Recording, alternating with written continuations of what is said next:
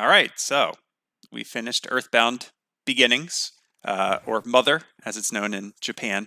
And I guess we're skipping Earthbound, since you and I have both played that. And you had your whole series on that Bookworm Games.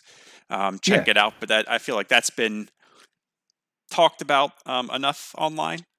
So that's why we were just skipping right ahead to Mother 3.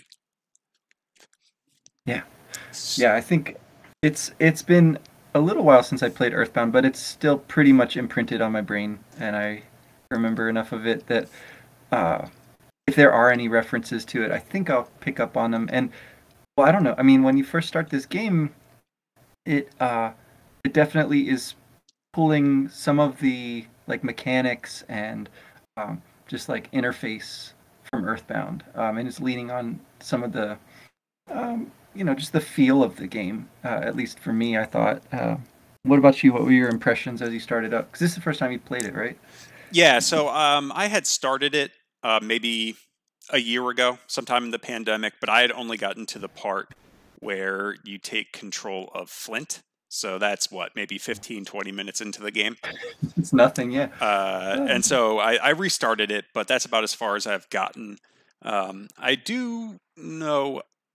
I've tried my best to avoid spoilers. I do know one thing that happens, but I think maybe you learned that early on.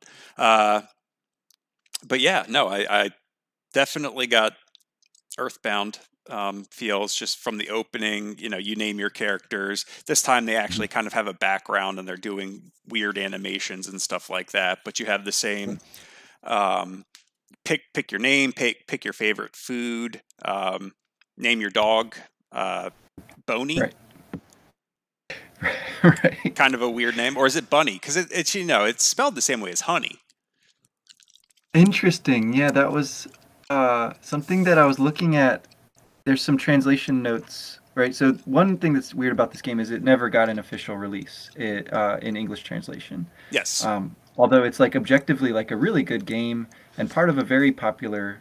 you know, series / sequel to a, you know, cult classic. Well, however you look at it, like, it makes no sense.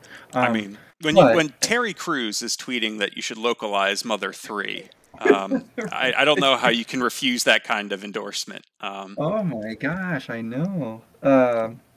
It's something that the translator points out, that their names, the characters' names, all have, like, meanings or at least associations, and this is pretty interesting. So Lucas and Klaus, their names, those are the twins at their default names. They come from a book called The Notebook, that was published in French originally but has been translated into English. So that's on my reading list now.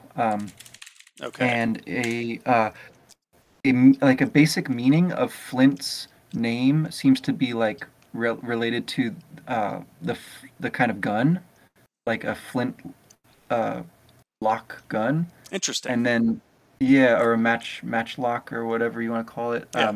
And then Hinawa's name, the mother character here, is apparently like another kind of gun, like an old-fashioned gun of some kind. And so Boney, you know, if you look at the meanings possible for that name, it could be related to, like, a bonfire, is what the translator offered. But, I mean, it makes more sense that it would just be, like, the kind of thing a dog likes to chew on, I would think. So I don't know. Anyway, could kind of go down a rabbit hole with all that. But it's weird to me that they all have just one don't care option also, right? Like, instead of toggling through a bunch of different names, if you say don't care over and over, it's still just the same default names. Whereas, like, your food and your favorite thing can be lots of different things if you say don't care more than once. So it's kind of interesting. Yeah. So, like, they're canonical names. Yeah. You know, I hadn't even tried to do the don't care more than once. I just kind of did the default, like, once, and then just because, I don't know, the names I come up with are stupid. So I just figured I'd just say whatever the game tells me it is. But that's interesting. I did not realize. For a second, I thought you were talking about The Notebook, the movie with Ryan Gosling and Rachel McAdams, Not the romance one, no. Oh, okay. I was a little worried. I was like, I don't remember Klaus and Lucas in that movie. I've seen it quite a few times. Oh man. It's like apparently a pretty dark story, and apparently it's part of a trilogy also, like the author went on to write a couple more. And so I'm not sure what the intention there is, other than like it's kind of fun that the twins are sort of opposites and their names are like acronyms of each other, right? Yeah. No, and I think this is the second instance of there being twins in this series. Or is it Mimi and Minnie in Earthbound Beginnings? Yeah. Right. Yeah, that's a good point. And they're kind of just like a duplication of each other. Like they don't seem to have different personalities, as far as I could tell. Right. Whereas this is definitely doing like a good twin, evil twin kind of thing is set up here pretty early. Yeah. And so I guess another thing I wanted to mention is, before we even get started, before you even get to the character kind of naming screen, is, you know, you have this Mother 3, and it's kind of metallic with wooden portions of it, so it's kind of like a combination, I guess, of the modern and the natural or the supernatural. I don't think that there was any reference to Gygas, or you know, who the antagonist of this was at the very beginning, was there? In Earthbound they had, you know, the war on Gygas at the beginning, so you kind of knew right ultimately what the game is going to be about. Right. No, I don't think there's any screen or anything that shows you, you know, again, like that Earthbound War on Gygas makes it really clear that it's a sequel to Mother, right? Like, if you know what Mother's about, then you have a pretty clear sense that this is like Gygas Strikes Back sort of feel. Whereas Mother 3 doesn't make any direct reference to the previous games right up front in that way. It doesn't have a subtitle, as far as I know, the way that Mother 2 did. And so, yeah, that like metallic and wooden thing seems to be like a real departure, actually. And it gets picked up, you know, within the game as you get to like one of your first bosses is like this reconstructed caribou, I think, right? Yes. And so it's like this like unholy combination of, you know, cyborg and living creature. You know, so. Yeah, which is not something that we saw in the other two games, right? I mean, animals maybe went crazy. Right. But there was no instance of them, I think, being modified by someone else to, you know, I guess I don't know what the ultimate goal of that mechanical caribou is, and I guess I'll have to play the game to figure that out.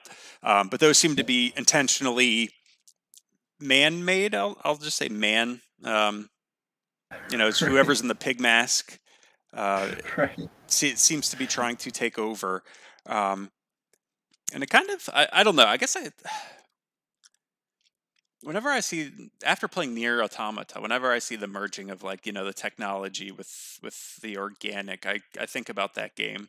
I don't think it was necessarily that the organic and the mechanical merged. It was more like they coexisted together and each kind of flourished. But, but yeah, so. No. The other thing I will say about the pig people, right? Like, if you know that Pokey's name was originally Porky, or could be read as Porky, then I think that that's also like a hint that there is some connection there. That the music that they play, right, is like this theme song that might refer to some, you know, megalomaniac leader. Pokey becomes like a good candidate for that role. We haven't heard his name yet. Yeah, that's a good point. Okay, well, I guess, like, you know, we can start talking about the game itself. So after you start, you pan to the Nowhere Island, right? Yeah. And it looks like it's an island with two mountain peaks, one with snow on top and one without.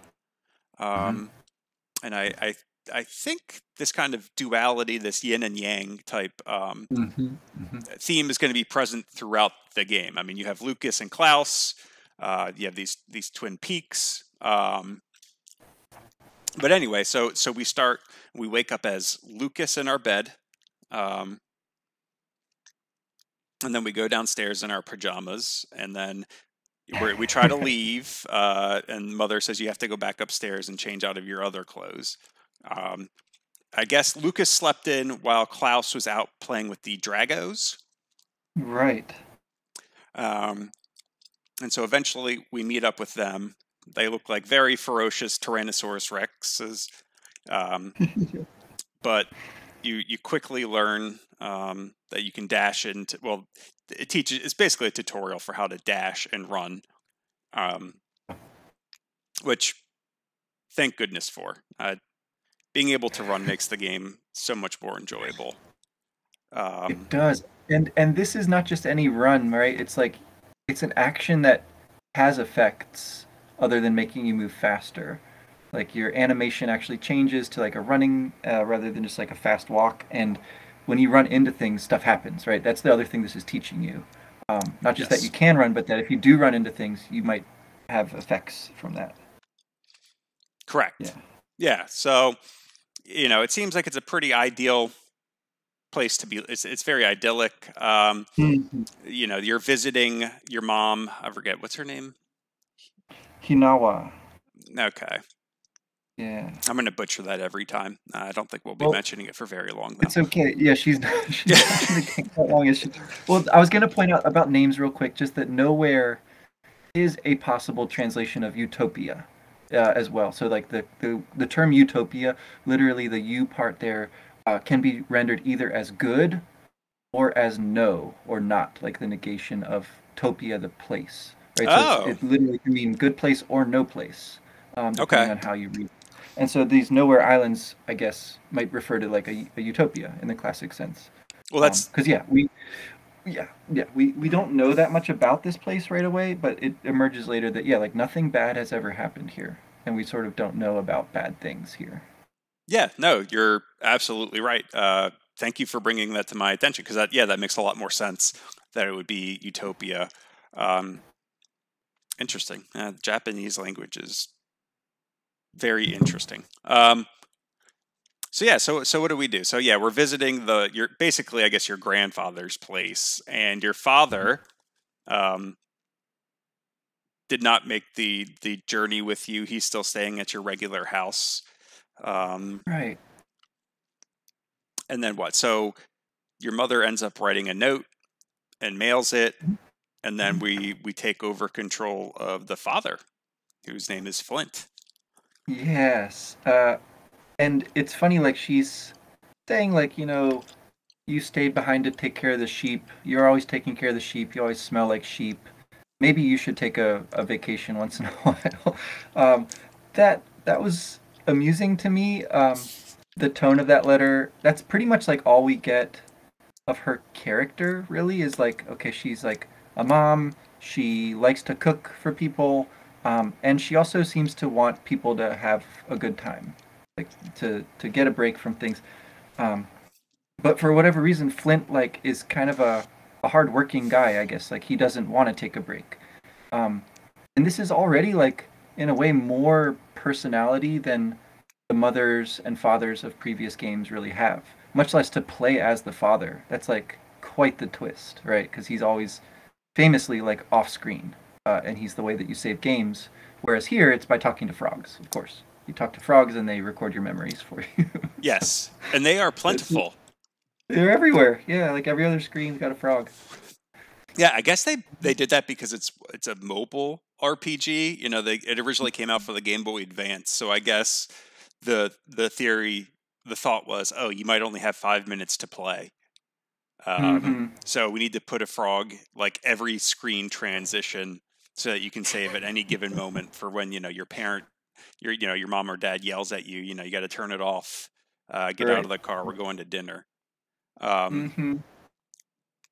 yeah, you know, it's, you know, I guess in Earthbound Beginnings and Earthbound, I always, I, I don't know if it's explicitly stated or just implied that the father's not there because he's out working. Mm-hmm. And so he's away from that. It's not that he's not like a loving father, obviously. He's giving you money. He's calling you. He's giving you advice to sleep, get some rest. You know, you work too hard like your mother. So yeah, it's not. So it is interesting that it's another father who's like caught up with work. His work just seems to be at a house that his family, you know, generally resides at, but they just happen to be kind of on a, I don't know, vacation or visiting their grandfather, Alec. Exactly. Yes, yes, and so yeah, we transition over to this Flint guy, and he seems to be basically a silent protagonist, whereas the others, I mean, when you're playing as Lucas, I guess he's silent also, but the others all like talk a good bit, and he's like a farmer. He hangs out with animals a lot. He apparently can talk to animals, which is like the only hint of his psychic powers, I guess, or maybe just another thing about this place is that like everyone can talk to animals. Maybe that's part of the like idyllic world that we're in. Yeah, so your dog is there, Boney, and you've got to sort of figure out, like what to do about this situation. It's like foreshadowed, in the last scene we see with the mother sending the carrier pigeon. Then something else like this mysterious thing floats by, and they start lighting fires in the forest, right? And so you're sort of on this quest. It's got like a few different stages to it, right? But basically you're trying to help with the fire, save a couple people who are stranded in the forest, but also ultimately like get reunited with your family who are stranded on the other side of the forest. So it's an interesting kind of like spiral that takes place here.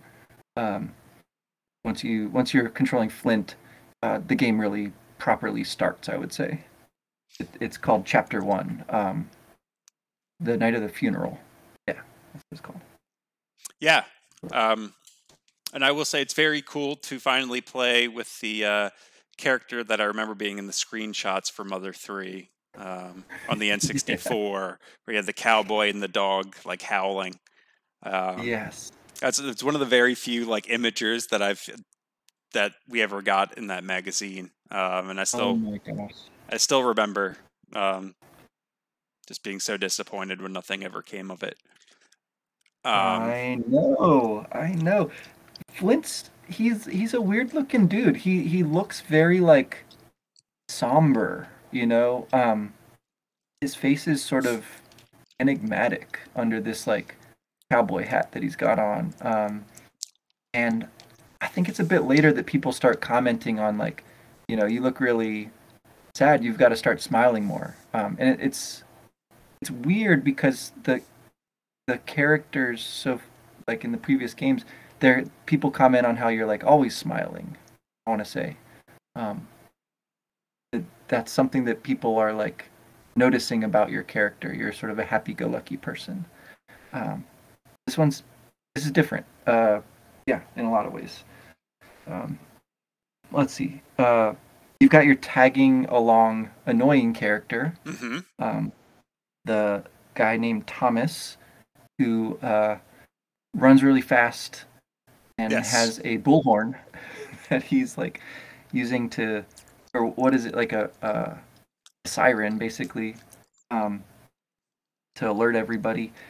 The whole cast of the village is like overwhelming because they all have names. Yes. It's kind of exhausting to try to keep track of who's who here. But yeah, I don't know how relevant a lot of them are going to be. Yeah. There's like a couple, you know, I think what, the one father's name is Lighter. One of them is like Fuel. Lighter and Fuel, that's who's stuck in the forest, yeah. Yeah. And gosh, there's the really, really tall guy who I really like. That's yeah. Like, whacking the bell with a little hammer. Yeah, I've No idea what that is. I have no idea what that's a reference to. I don't know. He's my favorite, I think.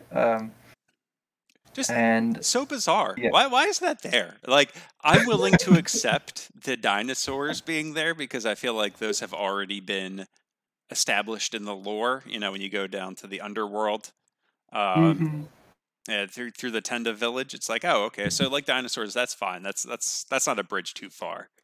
But this tall guy who you can't even talk to. I know. It's the weirdest thing. And he, what's the thing? Oh, okay. So his feet aren't quite big enough to be the giant's feet, right? Like, it would be one thing if he were that big. Yeah. To be the giant that steps in giant step, but no, he's not quite that big.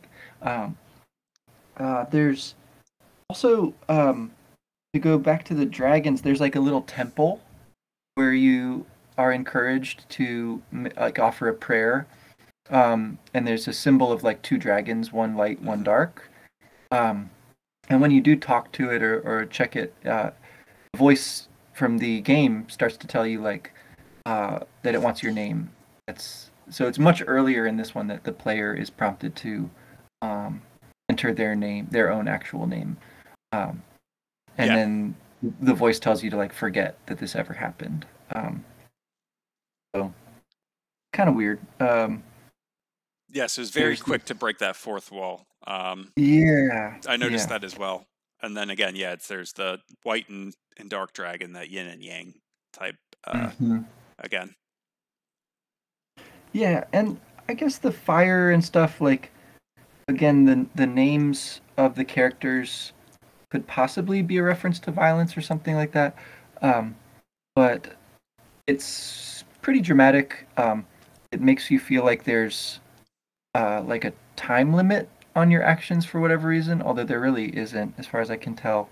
You can just kind of meander around. But it makes things feel urgent, right? That bell going off and all these characters like milling around, and there's this like definite push to get going, to do stuff.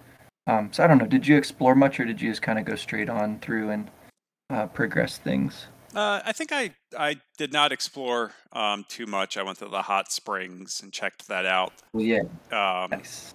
Talked to as many of the sparrows as I could. Oh, who are kind of your tutorial for the game. They give you helpful hints on how to play the game.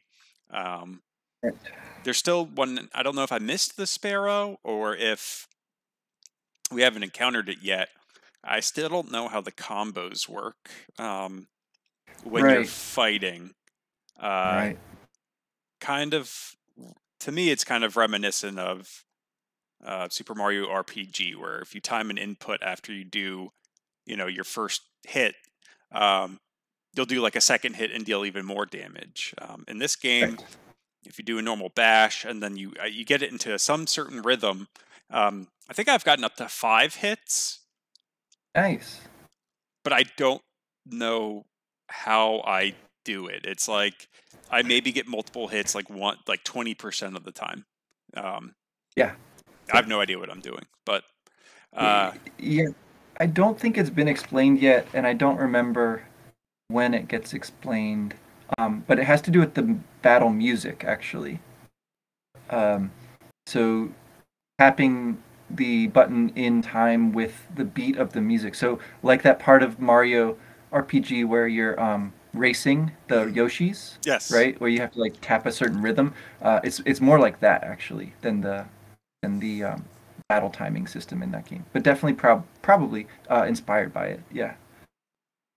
So anyway, so sorry for going on that tangent about the fighting, but so I checked the sparrows. I did go to the church. I did the prayer, put my name in, and then I guess I feel like there wasn't much you could deviate.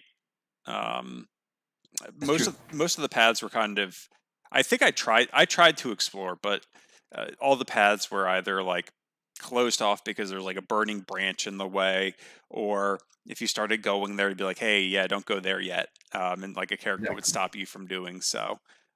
So I felt like this part was pretty linear, but we get to Fuel and Lighter's house. the kid is in the burning building. You run in, and then you have your first experience with like a very weird creature, I guess. You fight this flying rat. Right. Yeah, and it's like it's flying around. You can see it at first, but it's not something you can attack right away. Which I don't. It's a little unclear to me why that is, because this is set up like a boss fight, but then later this is just an enemy that you run into. It's nice that you can sort of see enemies outside of battle and avoid them if you want to, but this one is clearly like unavoidable, at least for a normal playthrough. And yeah, I think the battles are like interesting, and having that combo thing like makes them more engaging in a way. The game gives you a ton of items. Yeah. Like it lets you stock up on items really easily. And that seems to be because you can't go and buy things, right? Like you said, this part of the game, at least, there's no way to really deviate. It's sort of linear. So just like every other battle, I feel like you get some healing items. And yeah, it's pretty easy so far. It's, I guess the hot spring too, right? Like, really encourages you to just relax, not just like rush through, but anytime you need healed up, you just can go and take a few seconds there. Yeah, so I like that about this game. Yeah, it's way easier than the NES, or even really the SNES version, I would say, at least so far. Yeah. Oddly enough, we don't really know like what we're trying to do here. We haven't gotten anything like a soundstone. Mm-hmm. So I guess we don't really know what our end goal is, I guess. Mm-hmm. I was just kind of thinking about that, but yeah, I like the hot springs in the sense that, yeah, you kind of have to like, it's like maybe 10 seconds you have to wait, but it gives you like enough time that you kind of just like sit there, enjoy the music, kind of like just reflect on what's going on. It's like a nice little pause in the game. Yeah, and if you go there when you've got the little kid in tow, Fuel, and you're all like blackened with soot, everyone comments on how you're covered in soot and ash, and then you can wash off part of it, but not all of it if you go to the hot spring, right? It's like because you don't submerge your head, so now you're walking around with like a blackened head and face and like shoulders basically, and then the rest of you is clean from the hot springs. So it's just kind of funny, and I don't know quite what to make of the like repeated. They repeatedly draw attention to how you're covered in soot and ash. I don't know quite what to do with that, other than like, gosh. It seems like it's inviting like a discussion of race, really. Like, there are some people with different skin tones in the village, but not that many. It doesn't make clear like what nationality we're supposed to be. Other games are really clear that you're like in America or an America type place, mm-hmm. but this one is sort of like ambiguous in that regard. It's just sort of vaguely an island. But the village is called... No, go ahead. Yeah. Well, I was going to say, I mean, are you trying to say that, you know, there might be some kind of like blackface type issues? It's kind of like that. Yeah, it's weird. But the name of the village is Tazmily, which sounds like possibly Australian, like Tasmania or something. I don't know. It's apparently like a made-up word that might refer to dragons in Japanese. There's like a sort of a American Western pastiche type thing going on. There's like a desert kind of around the grandfather's house. There's like a teepee that one of the characters lives in, who has like dreads. He's like the yes, the one darker skinned character that we really know so far. Yes. So yeah, I don't know quite what is going on with this. It's weird. And characters in the game keep drawing attention to it, so just like notice that. No, to be fair, I mean, these characters know what these people are supposed to look like. They would know if there's like a bunch of soot on their face. Yeah. And I would be asking that. And then I'd also, if they were like, only their face was covered in soot, then yeah. I'd be like, well, why, how'd you not get it on like the rest of your clothes? Why didn't you just put your head like in the hot springs? Right. But yeah. So we, yeah, so we get the, I forget, when does the rain start? Yeah, good question, right? So we like, we save the kid, and his father, is like injured, but is going to be okay. Apparently he's like your rival, right? They've been like, buddies since childhood, but there's kind of like a rivalry between them.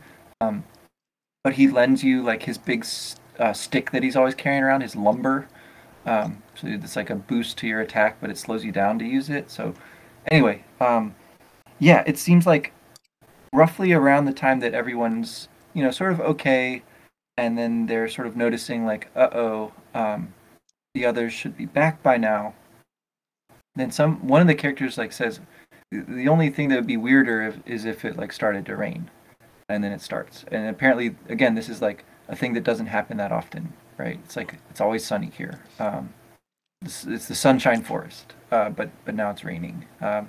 It's good because it puts out the fire, but also it's cold, you know, and it's like unpleasant, and everyone's like, "What's going on? Yeah, this is not normal." Yeah. Well, so then it's like round two of the quest, right? It's like now we're trying to find mom and the kids. Yeah, and I guess. You know, I don't know, maybe this is a stretch, but fire and water, I feel like, again, those are kind of two opposing forces in nature. I don't mean to sound ignorant with respect to Japanese culture, but I feel like I've heard that fire and water are like two of the elements, I guess. I don't know. Or like two opposing elements, I should say. Totally. Yeah, and there's definitely something going on with like how to deal with anger. It comes up very much in the sort of emotions that the two twins feel. Right, is like one is just like intensely angry and wants revenge. The other is just like intensely sad, and so it's like fire and water again in that regard. Yeah, and I guess now's a good time to point out. Everyone seems to be commenting on how much of like a loser Lucas is, right? They really do, yeah. Without like calling him a loser, they're like, "Oh, he's coddled." Like the other one's like daring and outgoing, and he's fine. Lucas, on the other hand, you know, he sleeps in late. His mom has to tell him to put on pajamas before he goes plays with the Dragos. It's very sad. So. Yeah, so right. So first part of the mission is to save Lighter and Fuel. And then it starts to rain, and then we have to go and start looking for... I can't pronounce the mother's name. Hinawa. Yeah. Hinawa. And the boys, because, you know, per that note that she had sent, they were supposed to be back by now. Mm-hmm. And so this is where... And I get Boney. Yeah, the dog joins. Mm-hmm. Who sticks around with us a lot longer than King does in Earthbound. Yeah, he seems to be like a real party member because he can carry items, he can equip items, at least collars, and yeah, he interacts with other characters as well. Like he joins the party, he sticks around, and then he leaves the party because you know he needs to like comfort or help in some way with some other character. Yeah. So yeah, he's like essentially a person. Right. Yeah. No, he's like actually a useful character. I don't. Did you say he gains levels? Mm-hmm. That's right. He sure does. I feel like that's kind of the mark of someone who's like in your group who's like actually a character is if they like start gaining levels if you level them up. I mean, I have no idea if we get to play with Boney anymore after this. I should probably rephrase that. But yeah, so we're like going through the rain, we're looking, and we run into Wes. Yeah, I was so glad. I forgot about this character. He's like a wise old man type figure. People don't take him seriously because he's so old, but he has some tricks up his sleeve. And he summons, again, Boney is responsible here. He like gives him a smelly sock, and Boney goes and fetches the son, who is very much like Lucas, like sort of lazy. He's sleeping very heavily, and Boney like drags him part of the way. He also has like a hurt leg, or so, in some way like doesn't have the full use of this one leg of his, so he sort of hobbles as he moves. But he has these great skills because Wes has taught him the thief arts. Right? They've been training secretly for this moment. And his default name is Duster. Yes. Which is, you know, like an article of clothing, but apparently in this case, like refers to the thing you use to like dust your house. So. Oh, man, I was thinking of the Always Sunny in Philadelphia. I don't know if you've ever seen that show, but in one episode, one of the characters starts wearing a duster jacket, and like everyone else thinks it looks really cool. Like you'd expect them to be like, the duster's really stupid, but no, it's really cool. Yeah, no. So I guess. Yeah, so Duster, he comes by with his hobbled leg. He starts putting in these, what, staple stairs or something like that? Yeah, yeah. So that we can scale the mountain. I guess just should take a step back.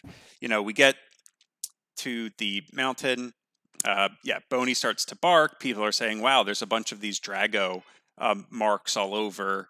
That's very weird. They don't usually act that way. So I think this is our first instance of... you know, the first instance that we're aware of where like animals are acting strangely, in a way that is not typical for them, which, you know, we saw that in Earthbound and Earthbound Beginnings as well. So yes, so Duster makes the ladder. We go up there. We get the piece of clothing from the mother that was on this tree. A branch up there, which I thought it kind of reminded me of those like spires that you use to transport in like Earthbound. You know how there's always like that one like weird, you know, needle that's kind of standing up there. Then I saw more of the branches, and then I was like, oh, okay, well maybe I'm just reaching here.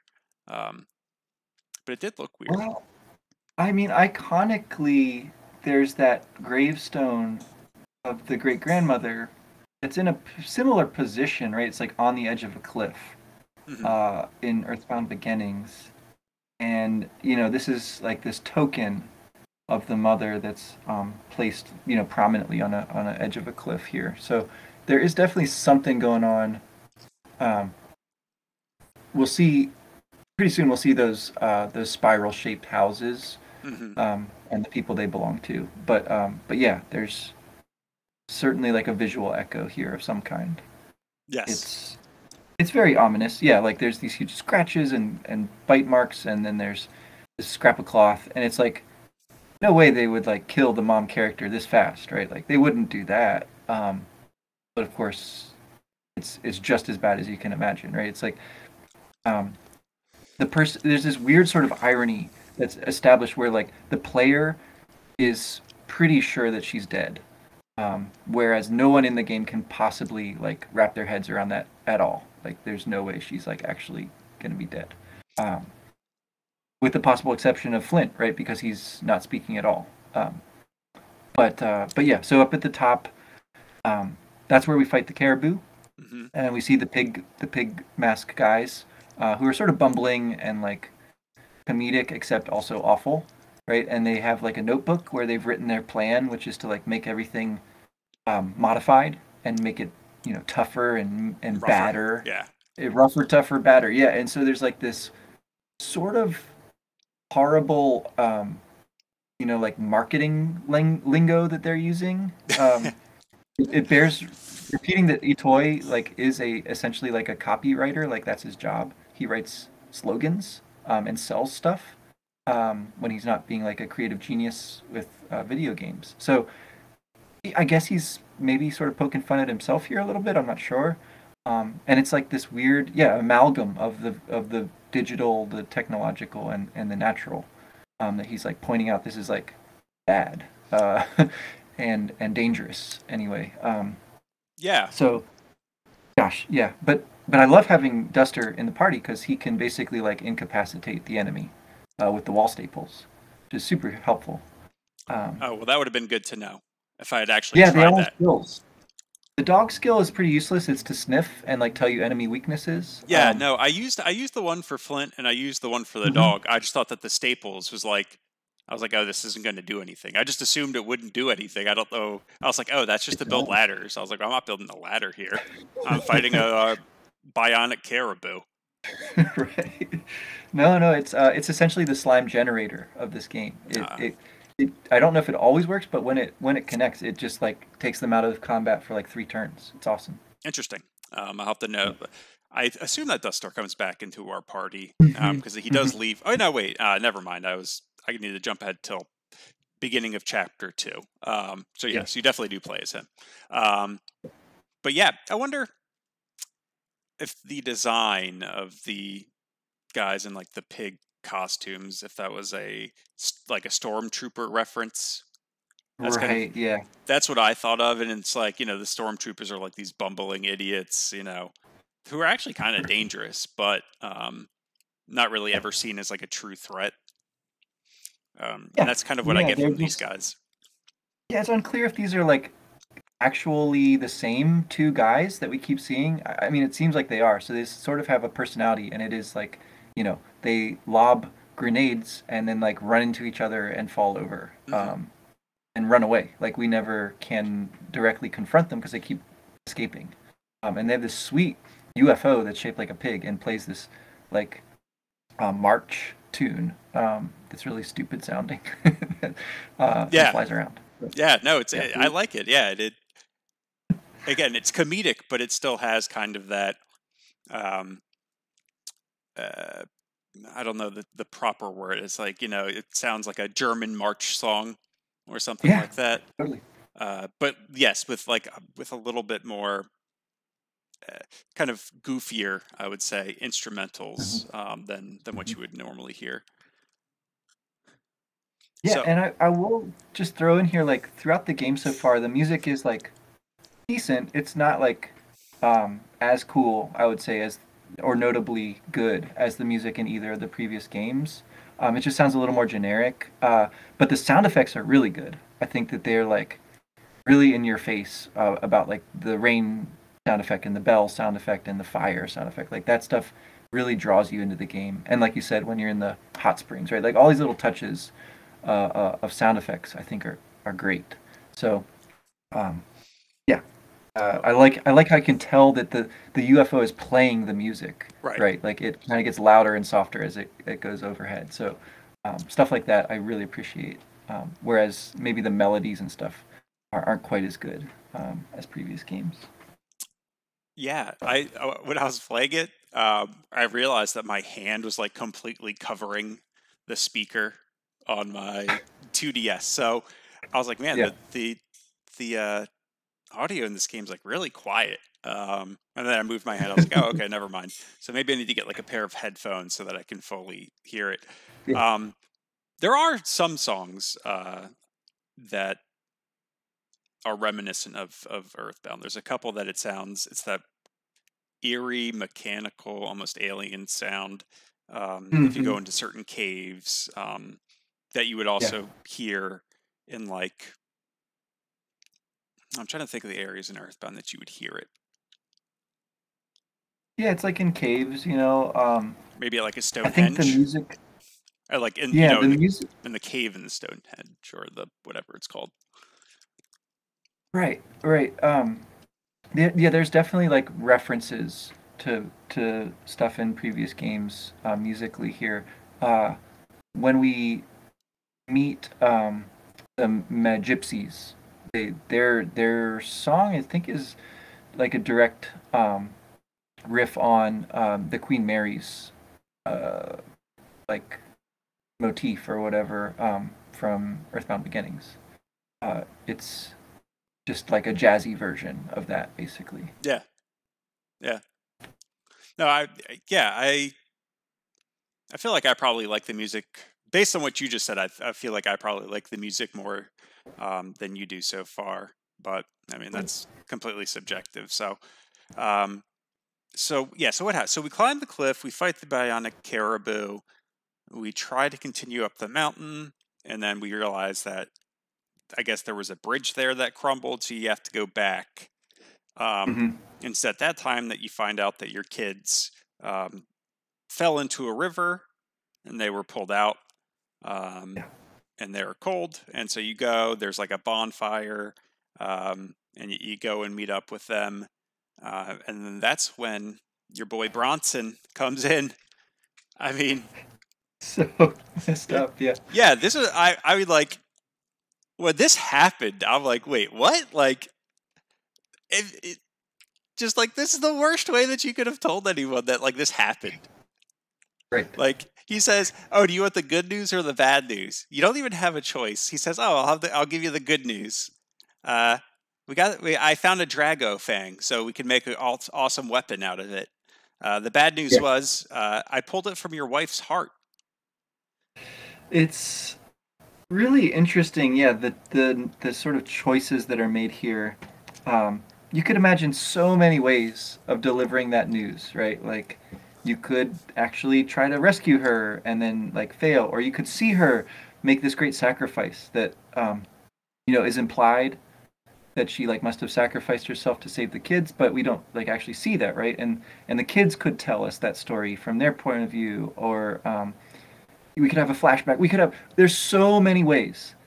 But to have it delivered in this particular way is very striking, right? Like, it gives you whiplash, really, as you're like, are you serious? Like, that's the way you chose to have this moment land. And there, I don't know how to interpret that other than to say, like, it really undercuts the seriousness of this, like, thing, which is, like, the most serious thing, really, that we could imagine. Again, based on, like, everything we've seen so far, like, this is the worst thing that has ever happened to anybody in this place that they've ever heard of happening, right? And or in I think, or the Mother series period. Sure. Yeah. I mean, for sure. Maybe, you know, I think we talked about this at the end of Earthbound Beginnings. It's, like, implied that Teddy died. But I guess that was kind of, like, retconned in later releases. They changed that. And then Everdread in Earthbound, I think he's another one who's, like, it's implied that he dies. But certainly no one, like, this close to the main character has died. And I don't, just, like, my mouth was just, like, open, but, like, just completely agape when Bronson says this. I'm like, wait, I'm like, so she's dead, right? Like, got it from the heart. Like, there's nothing, there's no coming back from that, right? Like, how is he, like, but he can't be telling him this way. Right. Like, it was so absurd. And I guess, you know, if you live in a place where nothing bad ever happens, maybe you don't know how to process this type of news, but there's a cemetery there. So it's not like these people are immortal. People die. I mean, there's like even like an undertaker. So you would think that, like, there's no excuse for this guy to, like, not understand the severity of the gravity of the situation. For sure. It's just very, very strange. It totally, it makes it really difficult to call it quite a cliche, which it totally is, right? Like having a character die as a way to really give some, you know, weight and gravitas to the story, right? And it's so over the top. Then Flint's reaction, right, is pretty striking. He like smashes the fire and waves a burning log around and like beats up a couple of the neighbors who try to restrain him because he's like making an ass of himself in front of the kids. But he doesn't care at all. And then Lumber like whacks him with the big stick, knocks him out cold, and essentially he misses the funeral as a result. Like he's KO'd while they're interring the body of his wife up on another cliff, yet another, you know, high place with a gravestone. And so when you wake up, you like are apologizing to everybody, but everyone's like, oh, you know, it's okay. Like we understand you're sad. And then immediately you're on this further quest, right? The quest unfurls once more because the boy, Klaus, the bold twin, like lets you out, basically, like gives you a nail file or whatever, a metal file hidden in an apple core, and then like disappears, right? He goes off to fight the Drago. Yes. And Lucas is like weeping uncontrollably and like hasn't stopped crying the entire time, and yet is somehow blamed for letting his brother run off, which is awful. The grandpa like berates him for being a fool, like in front of everyone, and he runs off crying to like commiserate with Boney, and so neither of them joins you this time. You're on your own, but Alec, the grandpa, does come along, and he's very strange also. So if race is in some way implied earlier, it's here that like gender and sexuality get kind of highlighted, because Alec is like, oh, like it'll be fine. I have these friends that are going to help us find Klaus. They're kind of odd, but you'll like them, right? And they're these like trans immortal beings, essentially like fairies, in both senses of the word, who live in this conch shell house, in this kind of like hidden nook across a river that the frogs help you get to. And they, again, it's like this very weird combination of like seriousness and frivolity, because they're like, oh, like it's fine, you'll totally find the kid in time, and like we can't even really care that much about human lives, they're so short, right? Yeah. But also like we taught the kid this powerful psi technique, so we helped already, like it's just weird. And then they like sort of take it seriously after a second. They're like they all have these names of different musical tone systems, and one of them I think is Doria, who's like the butchest of them all, and is like no, this is very serious, like we have to help the humans, we have to understand how scared and needy they are, and so then they all are telling you that they hope that it goes well, they're praying for you basically, but they don't teach you a psi skill, I noticed. Weird. What did you make of the Magicians? Yeah, with the pixel art,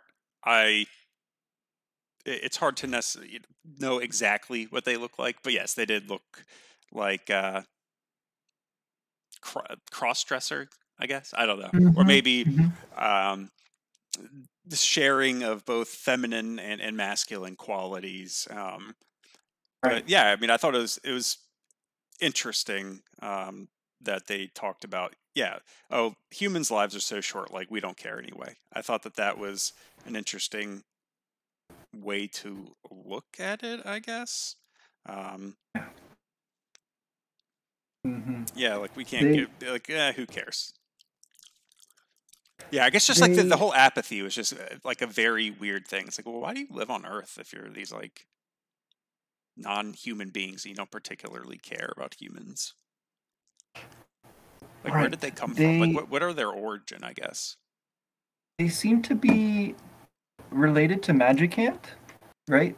Based on their house. Yeah. And they seem to have psi abilities, or at least know about psi. So maybe they're aliens, maybe they're Magicant dwellers, maybe both. And they have some kind of connection to the family, right? So again, there's this like special quality about this one family related to the grandfather, who apparently has like had adventures with them before. And once he's like in that mode again of like thinking about them and referring to them, he starts talking like them. Yeah. He starts like throwing in like heart emojis in his speech, and sort of like not being exactly flirtatious, but being really, you know, cute with Flint, who's just lost his wife and may have lost his child now. So yeah. It's just very weird. It's like telling you to smile, telling you to cheer up, take things, you know, not take things so seriously. Not to mention, so again, it's Alec's daughter and grandson. Well, yeah. So like, it's not even like a, oh, he doesn't understand the severity. Like, he wasn't actually affected by this in like a meaningful way. It's just more of a, yeah, like he was also, it's like, dude, maybe you need to be like a little bit more serious about this. Right. So I don't know quite again how to take that. It's like, on the one hand, we are cutting out some of the, like, you know, attempt at seriousness and, like, you know, weighty storytelling, whatever. We're not taking ourselves too seriously, sure. But on the other hand, we're like, as a player, sort of like pushing back against that and be like, no, like this player character of mine should feel this way. This should be a really important thing, and it's not right to make light of it. Especially so, when you're traversing a cave that's pitch black, with right. very strong enemies in there. Yeah, like those like rock dragons or lizards are in there, right? That's right. Yeah. Yeah, and I don't think. Can you even kill them? I think I just ran away. You can. It's easier if you hit them with the power smash, which usually misses. Yeah. And it's only, I mean, you can beat them in a few turns, but they definitely hit hard. And the good thing is they drop beef jerkies, which pretty much, you know, will restore whatever HP you lose against them. So they're tough. And then the trees start attacking you bursting into flames and killing you. So there's definitely a bit of a spike here, difficulty wise. But did you notice that Alec will revive you if you take a mortal blow? He'll, at least sometimes he'll use like a medicinal herb, which will keep you from dying. Yeah. So when I got to the boss at the end of the chapter, I had run out of all of my items to replenish my health. And so I was just seeing if I could kill it before, you know, my life reached to zero. And yeah, I think it was maybe 4 or 5 times that he healed me before he ran out. Yeah. Oh, so he does eventually run out of the item. Okay. Yeah. That's interesting. Yeah. Yeah, he did it for me a few times when, like, the tree would call a friend into battle, and then my attack would go through and kill the tree, and I'd, you know, get one-shotted by it bursting into flames, but there'd still be this enemy there, so I couldn't get out of battle quickly enough. Yeah. It's pretty gnarly. You do also find like some bombs, which are cool because, you know, it's what the pigs have been using, but you also can use these bombs in battle. It's pretty handy. Wes will give you a thunder bomb. You go and talk to him. So there are some things that help you, but it definitely poses a bit of a challenge here towards the end of this chapter. Again, we're left sort of in suspense because we don't know for sure what has happened to Klaus. We find a couple shoes, right? So there's like this echo of what happened to Hinawa.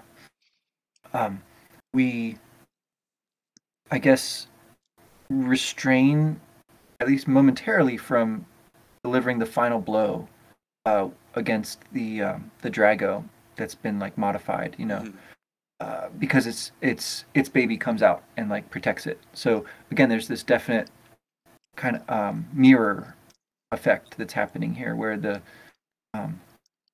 animals and the humans are reacting in like very recognizable ways. And did you take it when I saw the baby Drago, I assumed that that was the same one that we had dealt with at the beginning of the game. Yeah, in our dashing tutorial. Exactly. Yeah, it seems like this is not just like any dragon, but one that the kids know well and are friends with, which makes it extra awful. What happened? The suggestion, I guess, is that Klaus is okay. He's like lying at the bottom of a crevasse, kind of in the background, where you can't really reach him. That's yeah, we don't know quite how this ends. Did you notice that? Like, it sort of pans up and you see him back there? Yeah, no, I assumed that he was gonzo. Oh, but I thought, since we see his body, that made me think he must have survived. That's a good point. Cool.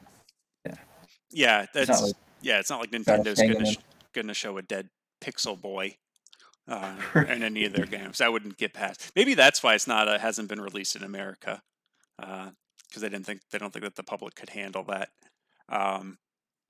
Maybe. But yes, it's so weird.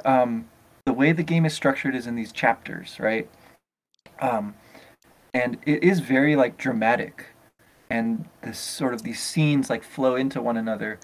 But it makes it hard to tell really how much time is actually passing, also, or like where we are in the timeline, because at the end of the chapter we get like a flashback to the last time we saw Duster, where he's hanging out by the prison or the sheriff's office or whatever, and he says like, if you need me, you know, just holler. And this time Flint speaks, which, you know, doesn't happen when you're playing that part of the game. He says something like thanks or whatever. And so this is like the handoff to being Duster now as your playable character for Chapter 2. And it's unclear if this is like during that same night, you know, when everything's happening up on the mountain, now we're going to do something with Duster down in town, or if this is, you know, when exactly this is supposed to be taking place. It's interesting. It's complex, I guess. Yeah, I didn't expect there to be like concurrent timelines going on where you're but listen, I like that type of storytelling, like in movies and stuff like that. I wonder if this is going to severely hinder kind of the open worldness of this game. If we're playing in these kind of segmented chapters, it doesn't seem like there can be much deviation from the script. I mean, you can obviously talk to all the townspeople and immerse yourself that way, but I wonder how much you're going to be able to explore, which, you know, that's part of whatever. I mean, so far the game's good. I don't have any qualms. Totally. So, you know, I'm excited to see where it goes. I'm going to give Shigesato Itoi the benefit of the doubt here. One thing I thought was weird, and you just kind of touched on it, there are mirrors in like some of the houses. Oh yeah. Which I don't know if those weren't put into Earthbound because it was like they were incapable of doing so, but I think with the whole like kind of mirror images and you know, that kind of stuff, the duality, why those mirrors are in there, because they don't serve any function. And the only other time you see someone's reflection, I think, is in the Apple of Enlightenment at the end boss of Earthbound. So, yeah, I don't know. Maybe they're just flexing their programming like ability and like, hey, look, we can do a weird mirror in here, but. And I think it said like you're looking good or something if you check it. Yep. Yeah, it tells you you're looking handsome. Yeah. And then it like also sometimes will chastise you. It's like, now's not the time for that. Right. And yeah, so I guess we can sort of explore town. In between, you can go into a lot of the places that were closed the night before and talk to some people and you know, get a little bit more of the feel of this place. But you're right, like it's pretty linear so far. And just in terms of like what's going on, we're very much pushed to like move the plot as well. So not just like in terms of where we can go, but sort of how events are unfolding. Everything is very one-way driven right now. Yeah. So I don't remember if the mirrors ever do anything other than just show off a little bit. But it's kind of interesting that the Magypsies are one of the places where those mirrors show up. And they seem very interested in fashion and like appearance. I'm not sure what's going on with that. I like that point. Everything thematically is in terms of duality, and then we also have this like visual reminder of that here. Yeah. And I guess one more thing I want to comment before I'm done with this, or done with my thoughts. I guess in terms of the linearity, there are so many cutscenes. Oh my gosh, yeah, that's important to bring up. It drags a bit, I gotta say. Yeah, it wouldn't be as bad. I think there's a couple cutscenes where it's like your character walks over, or someone walks, and it's like a couple seconds before they start talking, and it's like, can we speed this up a little bit, please? There's a lot. So obviously, I guess the storytelling ability is enhanced, I guess. I mean, you actually see Flint wielding the bonfire stick and swinging at people and doing stuff like that, which right. I feel like in the other games, or at least in Earthbound, it's the Runaway Five doing a performance, or you're riding in the bus, or in the Sky Runner, or stuff like that, or it's the guy in the crane coming over. But they're very short, and I feel like they're spaced out. Here, it's just a lot, I guess. Yeah, that's a good point. I definitely noticed that, and It kind of goes to the thing you said about the characters' names. Like, I don't know if all these characters will be that important, like that they all need a name to go with them. But it's definitely showing like an attempt to tell a story that's got more going on. Yeah, it's doing something a little more interesting, or requiring a little more of the player in terms of like keeping track of things. Yes. And I don't know if the time delay is like built in intentionally, or if that's something that they needed for whatever reason. But it is, a little slow. And you can't get through the text very, very quickly. It's not even like you can mash through it or skip it.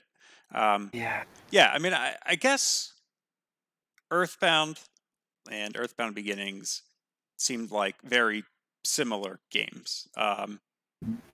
This seems like a big departure from those two. It's definitely like different.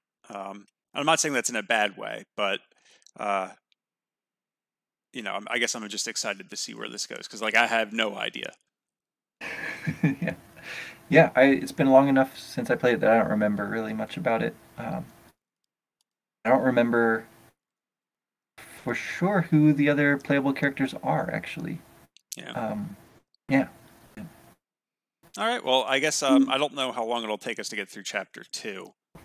Do you know how many chapters there are in this game? I'm going to guess 8. I'm going to go with 8. That would make sense. Because that's like the magic number for the series. We sort of had that prologue, so there might be some other stuff like intermissions and extra stuff at the end, but... we can go back to sort of doing like the hour per week thing, but since we took a couple weeks off, I wanted to get a good chunk here up front. Yeah, well, and plus it's the first discussion, so I feel like you kind of have to come out with the most content possible. All right, well, so I guess we'll see where we get to in about an hour or so, and then we'll discuss it next week. Sounds good. All right. Goodbye to everyone.